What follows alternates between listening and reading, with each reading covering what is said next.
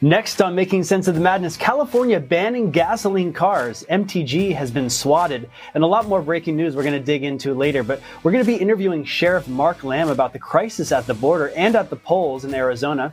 Dr. Tau Braun will be discussing research related to COVID 19 being a bioweapon. We're going to question the mainstream narrative and expose media propaganda. But first, a message from John Michael Chambers.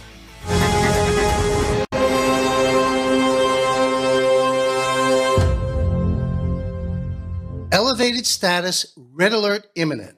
The next three months, immense darkness and a near death experience will engulf America and the world. Be informed, be prepared. Hello, this is John Michael Chambers with American Media Periscope. We are at war, and the storm, as we now know, is upon us. AMP will begin live broadcasting, including live AMP alerts as intel comes in. Joining us in studio are guests from the military, the legal community, new media influencers, and people from the intelligence community to cover this historic moment in time to help you to make sense of the madness. We caught the swamp, and this is the tipping point. We are under a wartime command structure, and we don't know what we don't know. But everything will be okay in the end, and if it's not okay, then it's not the end. Hold the line, Patriots. Stay the course and trust the plan. Remember, where we go one, we go all. Follow us at ampnews.us. Share our critically important broadcast. Stay safe and focused. Victory is ours. God bless.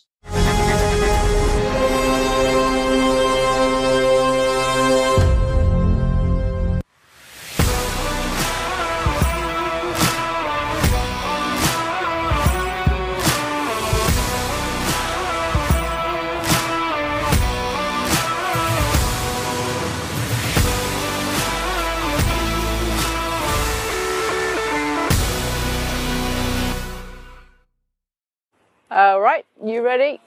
Yep, when you're ready. Okay.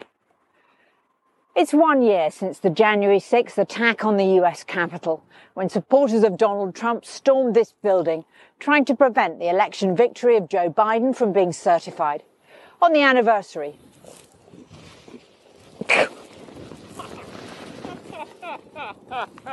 oh my god! Oh god, Sam! Oh! You love to see instant karma when it happens. Well, California is expected to ban gasoline car sales. That's right, you won't be able to even buy a new car that runs on gasoline. Only climate change friendly vehicles will be permitted under the new rule. That is what they're trying to do worldwide, and they always start in California. Well, authorities say they're investigating a 911 call that claimed a shooting was taking place at Rep- Representative Marjorie Taylor Greene's home early Wednesday morning. That was at 1 a.m. The Rome Police Department in Northwest Georgia said that statement that officers responded to a 911 call at 1:03 a.m. claiming an individual was shot multiple times at Greene's house. But she assured the officers there was no issue and the call was just a false flag commonly known as swatting, the statement read. An official said they received a second call from the suspect who was using a computer generated voice saying they were upset about Greene's view on transgender rights.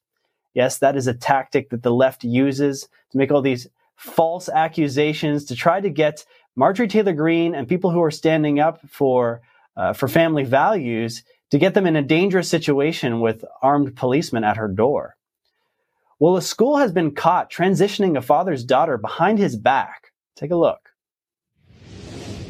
In January of uh, 2022, I went to um, my daughter's elementary school to deal with a very sensitive incident my daughter attempted suicide by hanging in one of the school bathrooms. My wife and I were told that uh, by the school counselor that it happened because of an ongoing issue with her gender identity. We were in shock because our daughter never showed any signs of questioning her biological sex. Um, we were told that they knew about the gender issue due to meetings they were having with our daughter behind our backs. Wow, just 10 years ago, 20 years ago, would you have heard about kids trying to hang themselves because of their gender identity? And now it's happening without even telling the parents about what's going on. Well, Russia is kicking off military tribunals for those committing war crimes in Mariupol, Ukraine. But Biden's State Department is saying that these tribunals are illegitimate. It's going to be very interesting to see what evidence is presented in these tribunals and if it implicates any American or NATO operatives. Well, the LA Homeless Authority doesn't want anyone to say the word homeless. They're instead supposed to be called people who live outside in the latest absurd attempt at political correctness. Well, the former prime minister of Pakistan is saying that there should, there could be mass unrest if he continues to be targeted. Let's watch. I mean, the people know what is going on. The level of political awareness is so much because of social media, because of the mobile phone. Everyone knows what's going on. So the response was immediate. The moment my arrest warrants came out, the response just was immediate in the streets. So, you know, if they go the same direction, I can't say what will happen, but I feel that uh, there will be immense, huge, unprecedented street protests. Just another example countries around the world at tipping points with their electorate. And it's not just political unrest. Energy executives in the UK have warned the government there that the country faces the prospect of mass civil unrest as a result of people being unable to afford their heating and electricity bills. That's coming this winter, even more energy spikes expected. And the government is asked to approve radical COVID style bailouts for small businesses, which face total ruination as a result of these soaring energy costs. Well, under Joe Biden's new uh, student loan forgiveness announcement, the Department of Education will provide up to $20,000 in debt cancellation, but there's no word on any relief from the honest, hardworking people who have already paid off their loans. So I guess all those people with the gender studies uh, degrees can thank Joe Biden for this $20,000 bailout. Well, we knew this moment would come. It's finally started. Democrats are now attempting to blame the dangerous vaccines on Trump and you can expect a massive blame game to accelerate here. It's truly imminent as the true cost of the genocidal jab becomes known to the general public. Well, that is it for the breaking news headlines. Next up, Sheriff Mark Lamb will join us to discuss the crisis at the border and the polls as soon as we get back.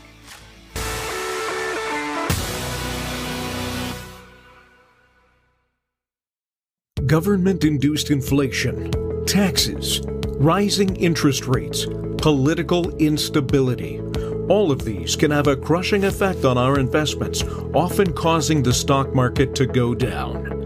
But they can also cause gold and silver to go up. Hi, this is Dr. Kirk Elliott. Buy gold, buy silver, buy now, but buyer beware. Precious metals companies are not created equal. As a PhD economist, I have been in the financial, economic, and precious metals business for three decades.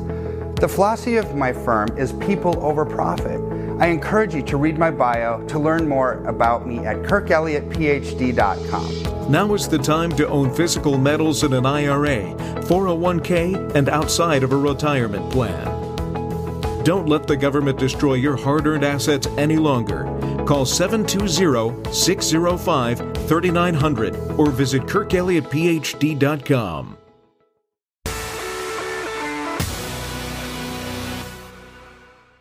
Well, Sheriff Mark Lamb was elected as the 24th sheriff of Pinal County on January 1st, 2017, and he oversees a county the size of Connecticut and manages more than 650 employees within the department. Sheriff Lamb, it's really good to have you here. It was reported that there was some funny business in your county during Kari Lake's recent primary election. Anything you can tell us about that? Yeah, I don't know if it was more funny business than than really just incompetence and failing to do what we were supposed to do on the election process. Um, you know, we had a director that just dropped the ball. First of all, three weeks prior to the election, it came to the uh, attention of everybody that the ballots that had been sent out did not include some of the local municipality uh, candidates on those ballots. And then some people got ballots in places they didn't even live in those cities. So we had to address that concern first. Um, should have been a, you know, it was a warning sign. And then on election day, people were showing up to the ballots, and by 7:30 in the morning, some of the precincts had already run out of Republican ballots. So it was a major snafu. Um, that guy has since been terminated, and we have they've made changes here in the county. Um, you know, sometimes things are uh, as bad as they can be. They're blessings in disguise, and it's given us really an opportunity to make sure that we can uh, get everything right and get, regain the trust of the voters here in our county. And I think it's something we need to do across this country. Right. A primary is almost a dry run because you can kind of correct things that go wrong. So in the general election, it re- doesn't really go wrong. Uh, so hopefully, you know, are there any steps that, that your department needs to take uh, for the general election to be on the scene for these types of things? Yeah, we are working. Uh, you know, I'm not not only am I working here in the county, but we're working nationwide to try to help sheriffs and people feel more comfortable about the elections. Um, we're trying to get PSAs, public service announcements out there to say, look, you can't stuff a bunch of ballots in a box and you can't do it every day. Um, you can't vote for people who have passed on. You can't vote where you don't live. These are all things that we see are common. And uh, we've offered our services to the sheriff's office to the county to help clean up the voter rolls if that's what they choose to do. Um, we are also going to be monitoring the videos of the drop boxes to make sure that people are not dropping more ballots than what they should be dropping in, which is, uh, and, and there's a very narrow allowance for more than one ballot. So these are the things that we're working on right now. But I'm on the phone, uh, you know, every week or multiple times a week with our county attorney and our elections folks to make sure that we do uh, regain the trust of our people. Right. Well, I heard that you've been working with Greg Phillips. Can you tell me anything about those efforts? Yeah, once I saw the work that Greg and uh, Catherine Engelbrecht were doing uh, with True the Vote, they do some amazing work. If you haven't had a chance to go over and check them out, um, I, I, immediately picked up the phone and called and said, "Hey, look, what can I do as a sheriff? How can I help?" And so we've been working together for several months now. We put a program, uh, put a, a group together called ProtectAmerica.vote. And that's going back to doing the PSAs and really making sure that sheriffs are enforcing the law and helping them with the knowledge they need and the resources they may need to be able to enforce the law. Look, in the end, it comes down to being a rule of law issue. It's not a party issue. It shouldn't matter whether you're a Republican or whether you're a Democrat. This is about enforcing the rule of law. And there are laws on the books that pertain to uh, vote actions, and we need to make sure that people are following those laws. And if you break it, uh, we're encouraging sheriffs to hold those people accountable. What kind of authority does a sheriff have that a lot of people know about, or maybe some sheriffs don't even know about? And then can you tell us about the citizen posse? Well, it's very hard to throw a blanket on sheriff's authorities because it does vary state to state. But on the on the, for the most part, most states, the sheriff is going to be your highest elected official in the county. Um, he is certainly the highest uh, uh, law enforcement official in the county elected by the people. And there's power in that because what that says is I don't work for the governor, I don't work for the president, I don't work for senator, Congress. I work directly for the people. And so my job is to protect them from the bad guys and really to protect them from overreach of the government as well. And um, and I'm, we're trying to encourage more and more sheriffs to kind of take that that ideology that this is about protecting the people and the people's rights. And so that's something we're working on. And uh, you know, as far as what we're doing here in our sheriff's office, we're exercising our authority as sheriffs, and we're trying to protect our people, make our people feel safe uh, here in this county in a chaotic world. And uh, a lot of people don't know about the Citizens Posse. Can you can you explain that? Ah, that's right. I, I knew there was a second part to that question. Yeah. So one of the things in Arizona's Constitution it says that it is my job to suppress any affrays, insurrections, riots, or any other crimes that my, to my knowledge. It also says that I can command as many inhabitants of the county as I deem necessary to accomplish that. It also has a provision for a posse. And so not only do I have a patrol posse of guys who have gone through about 350 hours of training, they go out in full uniform, guns, they have take home cars, and these are citizens that help as a, as a force multiplier. But one of the other things I did was even though I have 200, uh, 600 employees, 240 deputies, um, you know, I have 500,000 people in this county. And so what we've tried to do is really educate people as to what our resources and limitations may be and that we may need the assistance of citizens. So we put our citizens posse together, which are citizens from the county who want to be part of the sheriff's office should any uh, major catastrophe or emergency come up, maybe a flood, a fire, or uh, an insurrection, a riot, something that we need help from the public to control, um, we would do that with our citizens posse. We've had a lot of success. People love it. And uh, COVID didn't help, but we're going to get it ramped up again and get people back in here feeling part of the sheriff's office. Well, it's certainly good to have people there in case something happens. And I know the border, uh, you know, has its issues. So can you tell us about the drug smuggling trends, the different things happening there at the border? Yeah, the border is jacked up.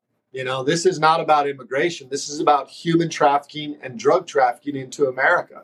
Uh, the, the, cartels are, are forcing people into slavery every day, whether it's uh, women into sex slaves, uh, children being put into sex trafficking rings, men that are being extorted, uh, forced to carry drugs into this country. And a lot of the women are being raped when they come across the border. Uh, and so this is what really what this issue is when you talk about the border crisis. So it shouldn't matter whether you're a Republican, a Democrat, or independent. If you care about human beings, you should absolutely care about what's going on on the border. And uh, we can go out there every day. My guys have been out there you know, hitting it hard the last few days. And I mean, it's like shooting fish in a barrel when you're talking about finding human human traffic, human smuggling loads on the I-10 freeway, the I-8 freeway, and the other interstates through my county. Um, the I-10 freeway is one of the main arteries for the cartels for trafficking humans and drugs into this country. And make no mistake, the cartels are making as much, probably more money off the human beings than they are off of the drugs. And another thing about the humans is once you get them into those those sex rings, those and you start trafficking humans, they pay over and over and over and over. Unlike drugs, it's a one-time deal. Gosh, it's so disturbing to, to realize that that's the business model. We are going to take a quick break, and I want to find out from you the unintended consequences of COVID in your county as soon as we get back.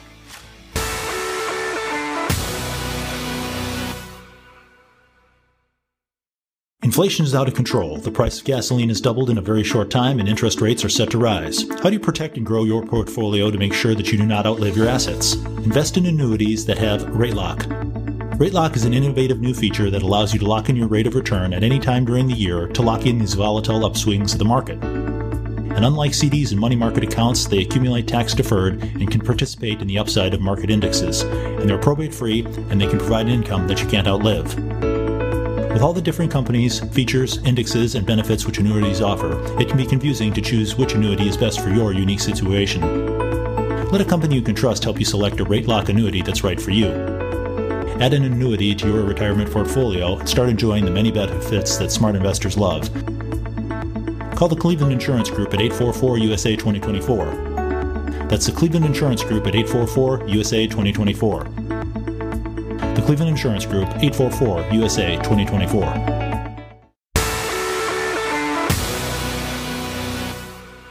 Folks, Sheriff Lamb out here in Arizona. So I wanted to give you an update of what we're dealing with out here. Over the last two months, we have had 40 pursuits and bailouts here in our county. Now what that is, and we've also assisted with another 80 with other agencies. Now what a bailout is, we'll pursue them and then they'll stop and everybody flees out of the vehicle. They run off into the desert like you see behind here. And uh, oftentimes they'll leave somebody back in the car. Uh, just last week, we actually had uh, a group of people. They stopped, bailed out 12 people. They left a 16 year old girl from Guatemala behind. And uh, obviously we uh, had to take care of her. So this is an ongoing issue. It's actually getting worse. We're having a pursuit to two pursuits a day right now. It is something that we certainly need the help of our federal government on, and uh, we need the help of the American people. Uh, just wanted to keep you updated. God bless. Wow, this is some dangerous stuff. Can you tell us a little bit more details about the cartels, what kind of equipment they have, their tactics, uh, the level of danger interacting with them? And, and, then ultimately, we'd like to find out what do you think are some of the solutions to solving this crisis? Well, the cartels are billion dollar companies. They're, they're, they have the ability to hire the brightest minds and they have the ability to, to really invest in the best technology, firearms, all those types of things um, but they also rudimental in some ways because that's that's how they can circumvent the system. And so the cartels are bringing people across the borders. They're using children to get men and women across the borders. They're trafficking drugs, unprecedented amounts of drugs, especially dangerous drugs like fentanyl. Um, they they traffic men and through the deserts. That's what we deal with. We deal with men and women in camouflage clothes and carpet shoes. They don't want to be caught. They're not here to just, well, they're not what we call layups where they just show up and, and, and turn themselves in for asylum. These are the people that likely have criminal histories in America already, and they're trying to get back into America. And that's what we deal with in, in what we call the Tucson sector of Border Patrol. As you can heard me just talk about, we've had a, a, ton, a ton of pursuits in our counties. Um, some of those have, have been have had tragic endings. Um, we have people we pull over every day that are humans being trafficked, stuffed in cars, and it's hot here right now. You had that whole incident in San Antonio where they had 53 people uh, that died in the back of a semi truck. I mean, all of these things should be alarms for American people, and it should it should spur the government into doing what they're supposed to do, but it just doesn't seem to do it. Um, what we, as far as what we can do for it, let's go back to President Trump's policies. Clearly, they worked. Um, they were great policies. They were, you know, you, you know, you're never going to eliminate human trafficking. We're always going to have a reason to try to stop people. Border Patrol exists for a reason. Um, but under President Trump, we saw it, it was a complete difference, a, a, complete 180 as to what we're experiencing now. So I would say just the easiest thing was you don't have to reinvent the wheel, go back policies, and then let's start working on some of the other things. Let's get Congress and Senate, instead of complaining about it, why don't they actually change the law if they don't like it as it relates to creating a common sense path for immigration for the people that do want to come to this country?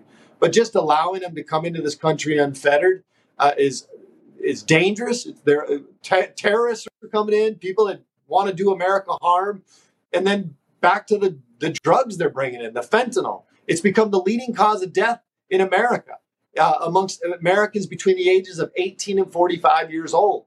Over 100,000 people in one year. Yet it hasn't even, you haven't even heard your president speak about it one time.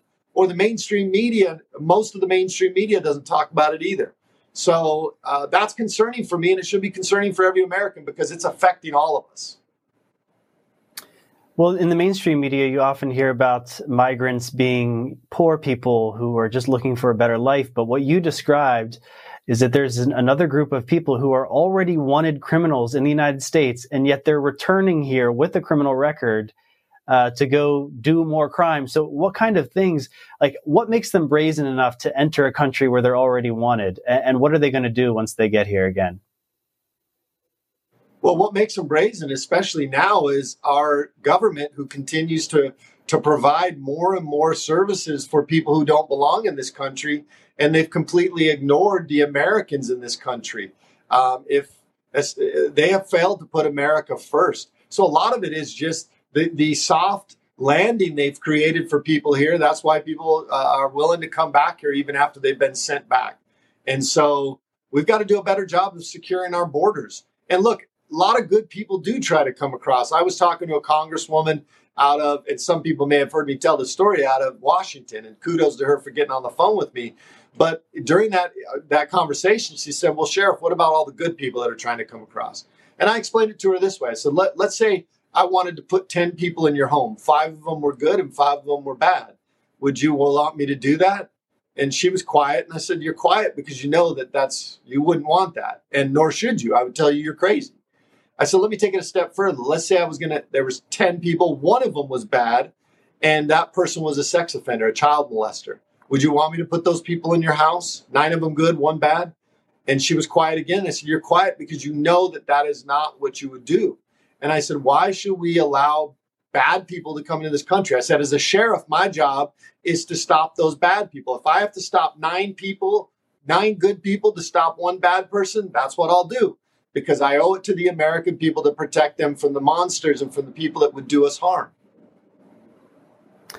Yeah, that makes sense. And that's a good analogy to explain it to people who, who just don't get it because they have been brainwashed with this narrative that uh, we should just have an open border for that reason. Uh, you know, my wife uh, is a green card applicant. She applied a year ago. We haven't heard anything from the U.S. government. We had to pay $3,000 to apply. Uh, I have a son who's a U.S. citizen we're all actually in Brazil just waiting for the opportunity to go to the US legally, waiting a long time, paying a lot of money, and my wife's not even allowed to visit because she's unvaccinated. So that's what it's like for law abiding people who want to migrate legally. Uh, I want to just close with you by asking you about the unintended consequences of the COVID lockdowns, because you've had more suicides in your county, you've had more domestic violence calls. Why do you think that's happening? Well, because you locked everybody down. I mean, I thought all along I've stood against the lockdowns, I've stood against the mask mandates, I've stood against the vaccine mandates. Uh, it's very un American to force people to do these things. I thought it was a gross overreach of the federal government and in many places, it was a gross overreach of local government, town, cities, and mayors and councils and, and many county boards across this country. Fortunately, I'm in a good county, but it, we weren't immune from it. I mean, look, it had its effects in my community as far as suicides, domestics. We saw, uh, you know, we saw people losing their jobs. We saw people being forced out of jobs because they didn't want to get the vaccine. And that just simply isn't the American way. You know, the American way is to allow people to live freely um, and, and, and, and enjoy that pursuit of happiness that both the Declaration of Independence outlined and then the Constitution protected. And so I, I took major exceptions to all that. I think it's had a, a really bad effect on this country. I think we did better than most because we stood against a lot of those crazy ideas and uh, we allowed people to live their lives. And I think our citizens appreciated that. Well, I think it's it actually has a big impact just you being willing to speak out, and it affects other sheriffs around the country to be able to feel comfortable to do their duty uh, despite all of the cancel culture. So, thank you for putting your neck out there, sir, and uh, thank you for coming on the show today as Doctor, uh, as Sheriff Mark Lamb. Thank you so much. Well, up next, we're going to talk to Dr. Tau Braun. He's tried to warn the FBI that COVID could be a bioweapon, and he has the receipts to prove it. That's as soon as we get back.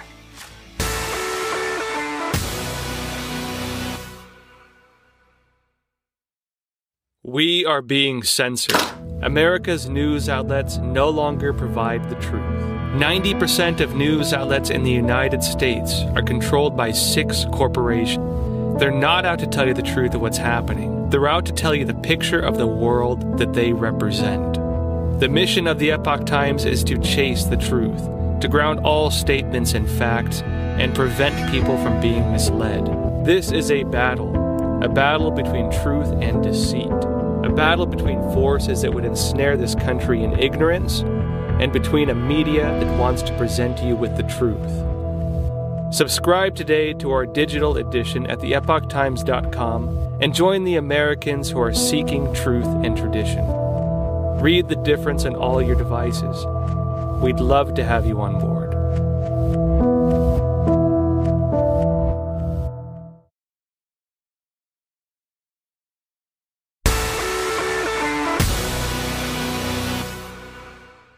Dr. Tau Braun is a clinical psychologist and U.S. National Counterterrorism and Emergency Management subject matter expert. Dr. Braun, thanks for joining us. Can you tell us about the letter you wrote to the FBI regarding COVID? Yeah, my pleasure. Thank you for having me on here today. Um, yeah, that letter uh, was sent in uh, June of 2021, um, and uh, the letter was, um, you know, in part uh, an important step for me to document this in something that became a um, a document that later on historically people could pull pull up. Uh, it was part of my efforts uh, to get heard.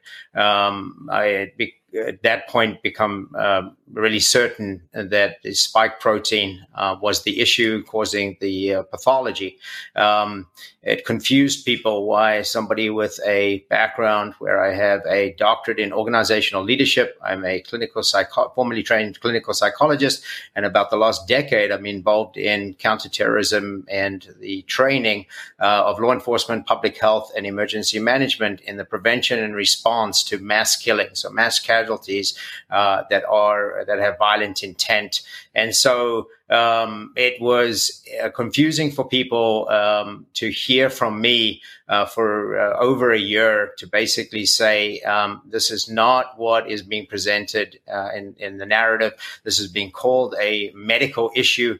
Uh, this is uh, the focus on all of this is on um, the virus, where you can detach the spike protein from the virus and just look at the spike protein um, and its genomic sequence, and then research that was done using uh, fabricating, actually making making the spike protein in labs, and then using that spike protein in experiments to see what it did, uh, showed that it, the spike protein was the issue. And around that time, I have to check the timeline, but just in terms of the impending um, uh, vaccination program that was becoming, you know, more and more obvious that um, uh, really there was uh, nobody that was um, being you know, given the space to be left out of this vaccine program. The idea of taking a biological weapon and uh, forcing people around the world, including here in the US, uh, to insert a biological weapon uh, disguised as some form of medical treatment was so abhorrent to me that, of course, I had to document it. Um, and I sent that letter to uh, one particular um, part of the FBI that uh, my my work falls into, which is the behavioral analysis unit. And I also uh, sent it to Director um, Alway, who's the director of the mass uh, uh, um, director of the mass uh, uh, weapons um, program.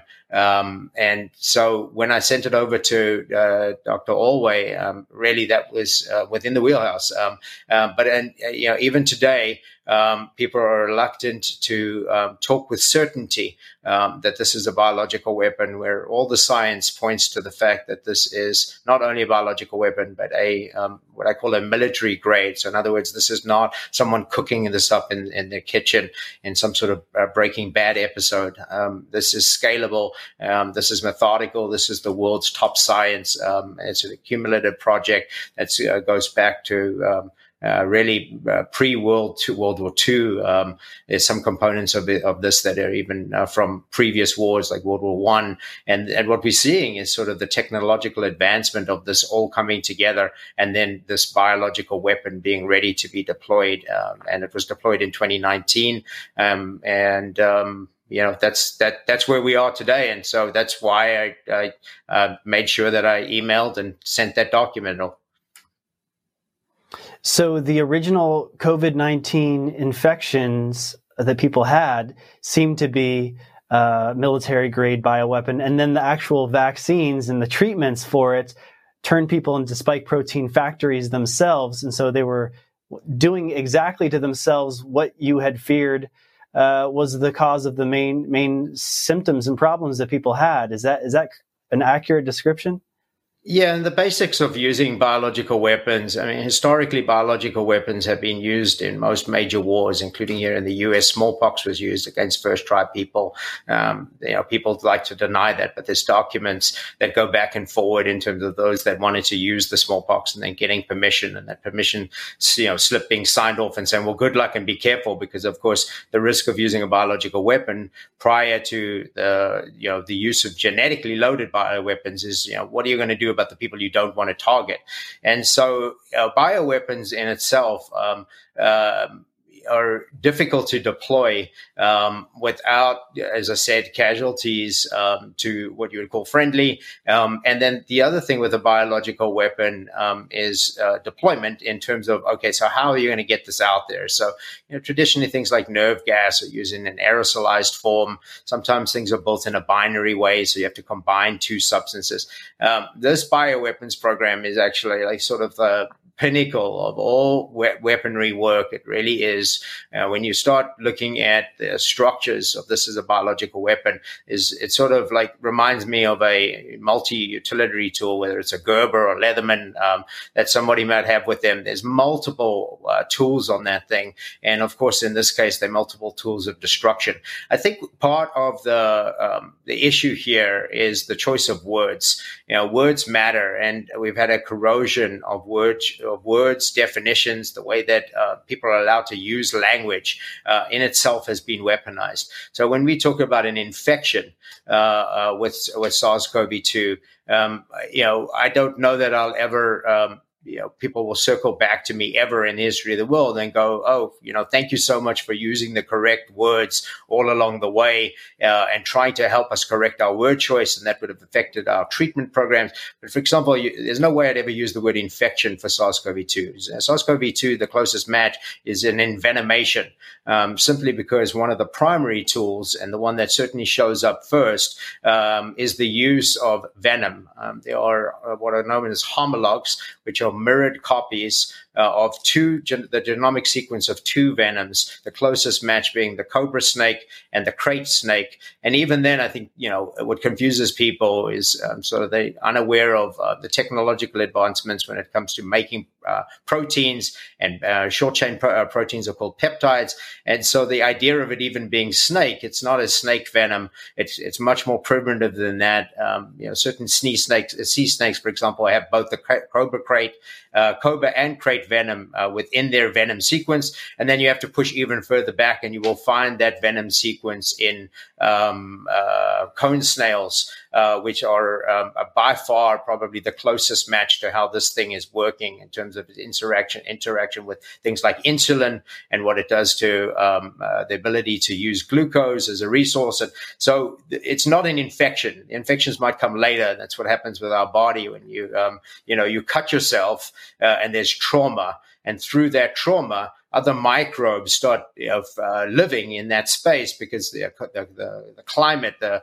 the terrain is great for them to be able to thrive. So infections follow some form of, um, of, of, of, trauma to the body. And so in this case, the infections are following uh, from two main parts to this bioweapon. One is that it does create micro, tra- micro trauma um, because of its ability to coagulate and um, uh, it has a coagulant and an anticoagulant built into it. So you can imagine how confusing that is for the body. You know, it's like calling over your plumber and your plumber, uh, you know, is it blocked or is it exploding at the same time?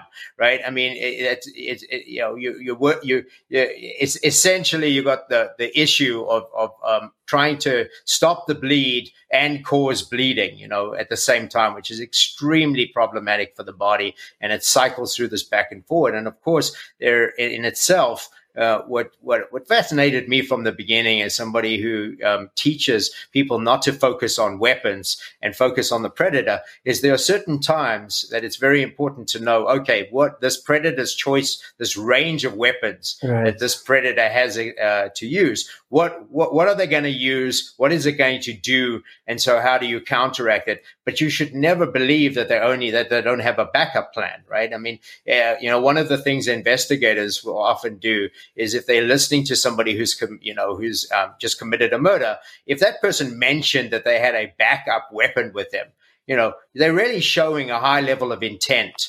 You know, uh, it gets difficult to prove self defense, for example. It gets difficult to say to somebody, yeah, I shot him and then I also stabbed him oh, you definitely wanted to make sure this person was dead. I mean, you're telling me, and, and it's in a similar way, this weapon is built in that way. And then, you know, just to go back to what you were saying about, you know, sort of my shock and horror of knowing, oh, here's this bioweapon. Numerous people are saying it's a bioweapon. Um, I was the lone voice, and I still am. You know, the I would say amongst a few people in my industry um, that are willing to talk about this from a an attack from a bioweapon standpoint. This has mostly been sort of owned, the space has been mo- owned by medical folks, and it's not a medical issue. I mean, that, that's part of why we have not been able to solve this, part of why we haven't been able to prosecute yet. It still very much sits at your doctor's office and with medical researchers and talking about viruses. And um, that, that, that, that's, that, that's kind of ridiculous in terms of the fact of how mismatched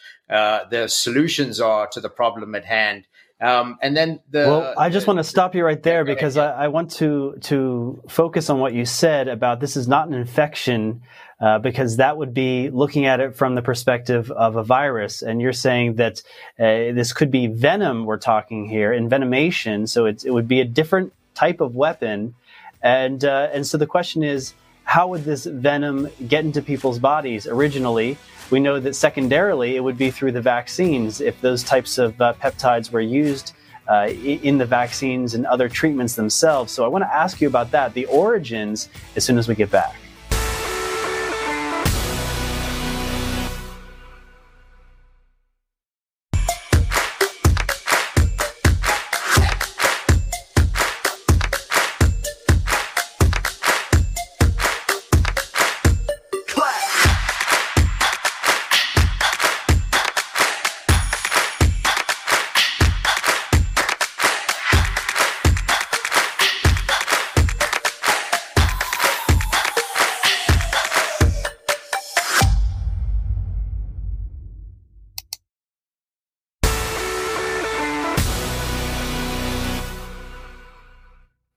We're talking to Dr. Tau Braun. And so it's very interesting that you say that this is not an infection, this is envenomation.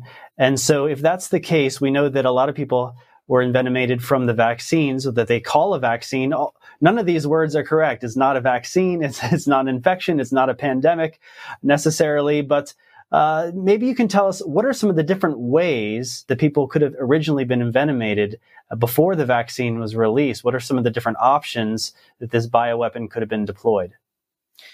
So, if you have a look at uh, the evidence that we've got and the evidence that I'd like to see one day, one of which is that there are papers that go back to at least the 70s where they take things called lectins and they attach lectins to viruses. And um, it was particularly important for me to find uh, sort of the pathways in provable science that this was possible. And so, lectins are what we call venom in plants, um, but the molecular structure is um, pretty, uh, you know, I, I would go as far as saying that they are um, almost identical in terms of um, you know, sequences of toxins. And the closest match actually to as a lectin, by the way, for those that are you know science buffs out there, the closest match uh, to the spike protein, if you're looking at it as a plant-based uh, uh, toxin would be galectin 3 um, and so um, and uh, when i'm saying galectin with my accent i'm saying gal- galact with the word lectin in it um, and so the um, the envenomation is interesting. Technically, um, venom experts only like to use the word venom instead of toxin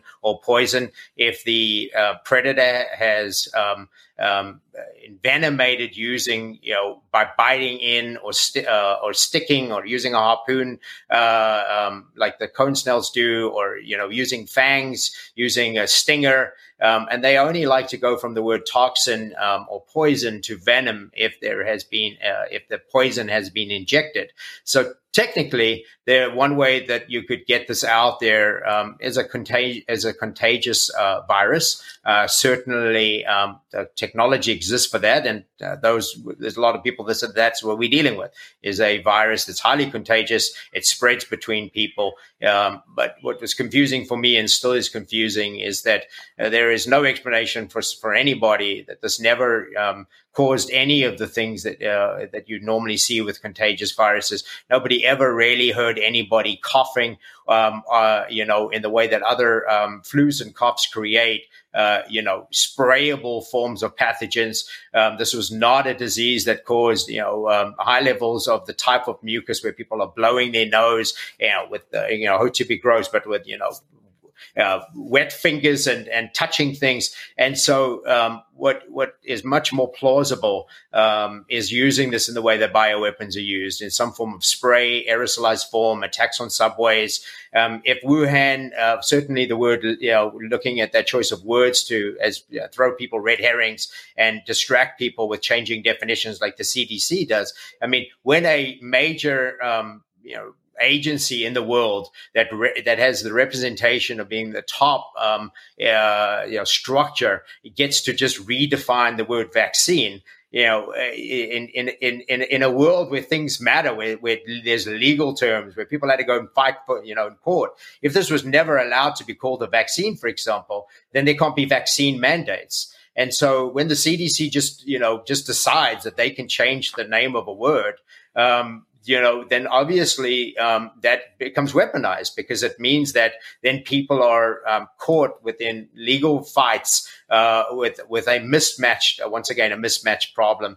Um, and so aerosolized, um, uh, I know Dr. Bryan Ardis had originally got this uh, work out there in a really profound way by saying, you know, this um, is in the water. I think it might have been more um, sort of scientific to say it could be in the water, but I don't think it would have got the attention that it got because I certainly didn't get the attention um, uh, of of, uh, of experts and colleagues and professionals that I've worked with for years. And so it really did need somebody to put it out there in some form of shock value. And then even if something needs to be dialed back or proved afterwards. Do I believe it was in the water? Absolutely, because I know it's in sewage. Um, there are cases uh, that documented cases where people got this uh, poisoning or in, uh, envenomation uh, from contact with sewage, um, whether they walked through it or some person actually. Uh, there's a documented case where somebody became um, sick from from um, somebody in an apartment. Um, I think it was either above or below um, where you know the, these particles they ended up getting contact with these particles and they ended up getting sick yes that was water that was that was literally toilet water you know one of the things i did for my clients and i have state level clients is alert them to the issue um, of bathrooms, which I mean is just common sense. No matter how something's being deployed, I immediately knew that this was going to be shed from the body, uh, the same way as the you know people deny that the vaccine uh, vaccine creates shedding. Of course, it creates shedding. Your body gets rid of glycoproteins all the time. And so it would come out of uh, all your bodily secretions. And so people are being contaminated by those that have chosen uh, or being forced to take a biological weapon. Like you said, the body becomes an mRNA factory. Um, I'm very cautious with my own words. The hypothesis, my current working hypothesis, um, is that this the reservoir for the spike protein um, is the bone marrow. Um, I'm looking at the pathway of, of, how that leaves the pancreas and its beta cells, um, which are um, a type of stem cell, and then gets uh, become, becomes part of the immune system. Um, it's not, it, it wouldn't be a first, um, and it's certainly not a theory that that's possible. HIV hijacks the lymphatic system and then becomes um, an immune issue. Um, you know, I, I, talk in the terms that people that I am most comfortable with with my with my work in preventing violence. This is the equivalent of somebody putting a bomb on the fire truck or an ambulance that is going towards a, a, a, a an incident already, you know, sort of um, wanting more carnage and more casualties. And so um, by being able to um, hijack the immune system, it, mean, it means when the immune system is actually responding to a perceived threat, then what when it's sending out um, uh, all the various things that it does as part of the immune system, it's actually deploying uh, the bomb. It's deploying uh, those, the um, um, the issue um, of then going to site with this uh, metalloprotein um, as part of um, the you know not knowing that that's going to arrive on scene and and literally the sort of um, uh, uh, work is is is is profoundly similar uh, when you when you look at weaponry, you know one of the things that that I say that is very important for people to understand is um, the major issue with envenomations is that you're dealing with metalloproteins, a, me- a metal um, uh, attached uh, to a protein um, literally becomes uh, uh, similar to to the same ideas of, of uh, understanding how bombs would work, shrapnel, um, you know, um, you know, having one substance um, that is uh, uh, the ability for the other substance to be transported and then exploded. Once you get into that terrain on a molecular level, um, it gets very challenging for people unless they compare it to things that they that are much more scalable. I hope that answers your question. I told you I'm a long-winded guy. Uh, some people want yes, no know, answers for me, but it's complicated some, stuff there are some people who have the technical uh, capacity to, to digest that. I'm not one of them, but I, am going to get right to brass tacks for the people who are not technical out there who just want to know what are some of the things that people can do uh, to protect themselves from this type of envenomation, or once they've already been envenomated, to to treat it. I'm not. I don't want to put any liability on you. So just on a hypothetical basis, uh, what would a person do to prevent and treat envenomation of this kind in, in your non-professional opinion to just to try to to, well, to make it general here what are some basics Here's what I'm going to do is I, I don't I don't operate from a place of fear, and I know that I can go to any court in the world, uh, and if somebody wanted to say that I overstepped my bounds, I would say no. There's Good Samaritan laws, and I'm also uh, was uh, trained as an EMT and um, and act as a first responder uh, with the work that I do, and so part of it is I do not get to leave scene until somebody is above my level of expertise arrives to relieve me of my post, which is why I'm working around the clock on this. And I own this space. Um, you know, there's, let, let, me say, in terms of the professional liability, any doctor that's been treating this has much more liability than me. Any doctor should be terrified that they've actually been vaccinating people with a biological weapon that I don't care whether they got tricked or not. Once you know that there's the possibility of being tricked, you get to ask questions before you take somebody's child and damage them forever. So I'm not sitting with the liability issue. And in fact, if somebody wants to drag me into court, uh, which is what the Russians are doing with this, um, it needs to go to court. Somebody needs to step up and say, you know, this is how this works. Let me draw this out for you. Let me give you the real science, uh, judge, so that you can understand that you've been tricked too. That's fine. So as far as as far as my reaction is that the um, uh, the things that people can do is one, they should start studying uh, what what people do for envenomations, and some of it is stuff people already do. So, for example, um, antihistamines are the go-to place for most low-grade venoms um, because it creates a histamine response. You can pretty much switch off Omicron, which is very different, by the way, from SARS uh, uh, CoV 2. I know Dr. McCullough likes to call it a sort of the uh, crazy uncle or the weird uncle um, uh, in a family. So you got a coronavirus and then you've got this other coronavirus. Let's be clear, they are not the same at all. And they have a very, very different disease profile of what they do. Um, but Omicron, like most coronaviruses, um, uh, act in a way that they will cause an allergic reaction in the body. So the first thing people need to be aware of is until they started vaccinating people, very few people were actually allergic to SARS-CoV-2. It was never going to be a deployable mechanism in that way. And for every vaccine, somebody becomes more allergic to it. So one thing, stay away from what they call these things vaccines. They are certainly not vaccines. They are um, a form of uh, uh, gene manipulation, um, and they are um, a highly um, uh, pathological um, what's known as an, an antigen with a high level um, of, of uh, the ability to create pathology. And so, of course, you would have antibodies mount against it um, because any foreign object in the body is going to mount antibodies. So it should tell people when they brag about the amount of antibodies, um, okay, well, then they've just shoved a whole bunch of uh, very toxic substance, and then the body has to learn how to respond to it. The problem with learning how to respond to a glycoprotein is that you're literally training the body to respond to other sugar proteins. And so essentially the bigger problem that people are going to face that are vaccinated is they're going to become more and more allergic to other substances. And the big one is they'll become allergic to food.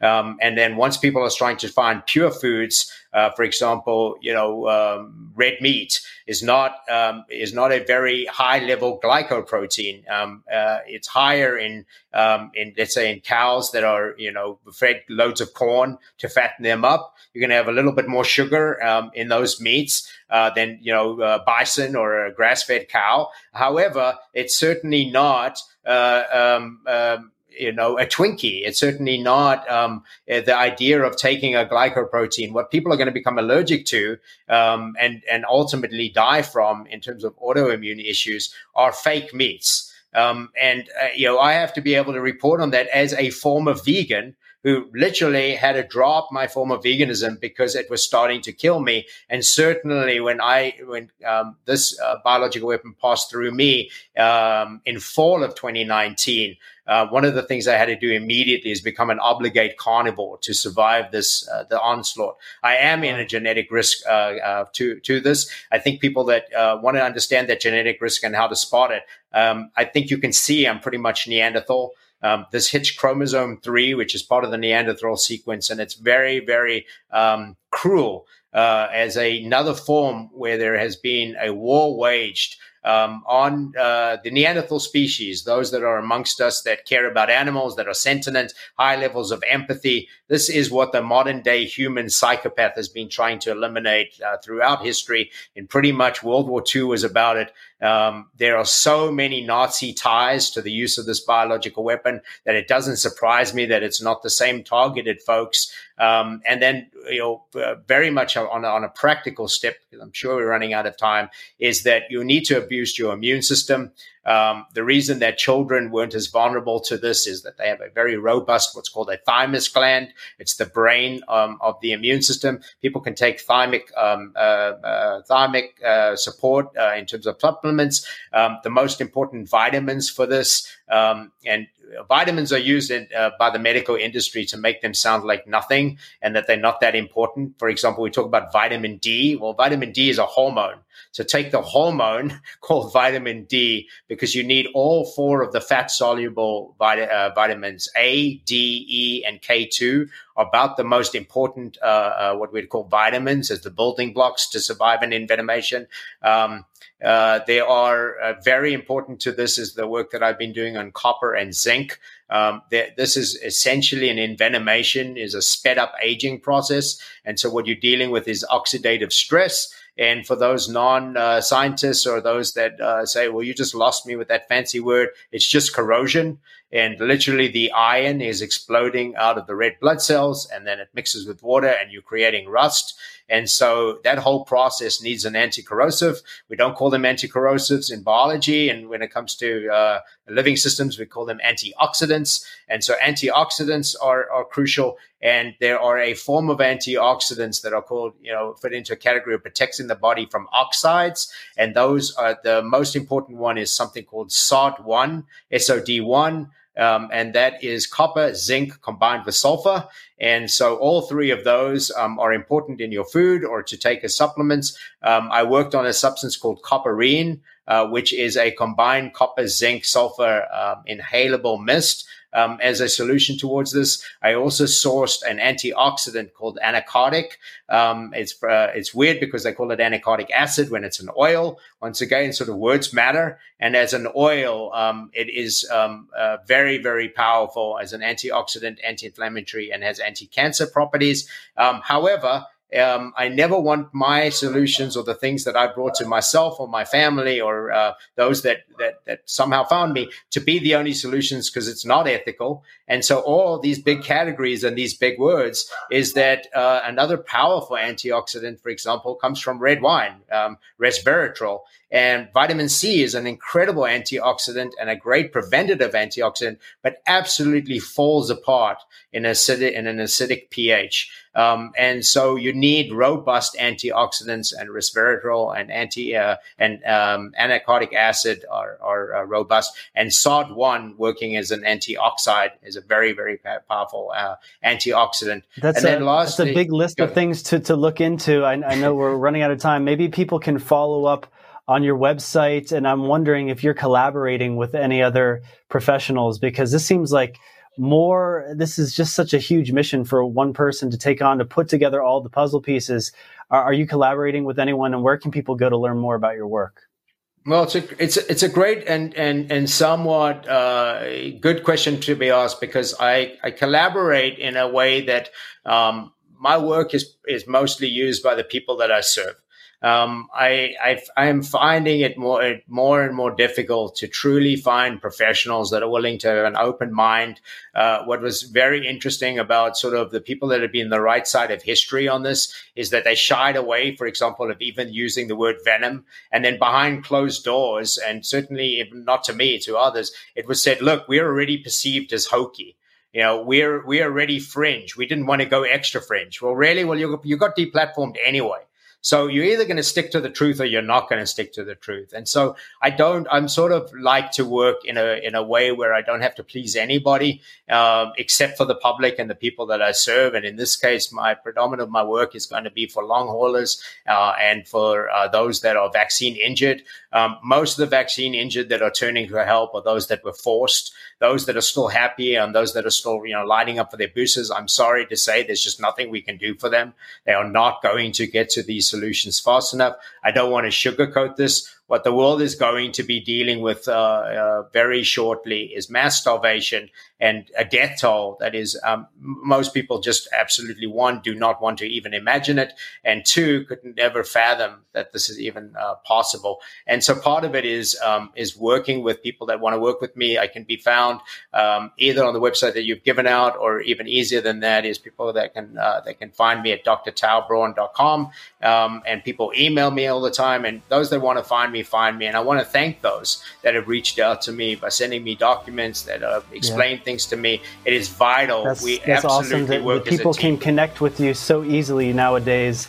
Uh, just go directly to your website and they can access your information and contact you. Thank you so much for sharing your information today. We have run out of time, but God bless you in the work that you are doing, sir.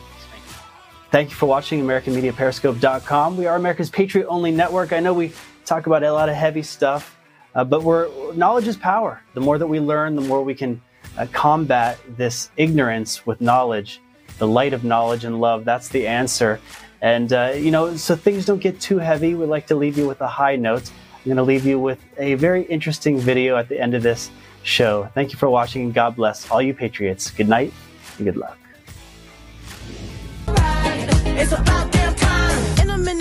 I'ma need a sentimental man or woman to pump me up. Feeling fussy, walking in my Balenciagas, trying to bring out the fabulous. Cause I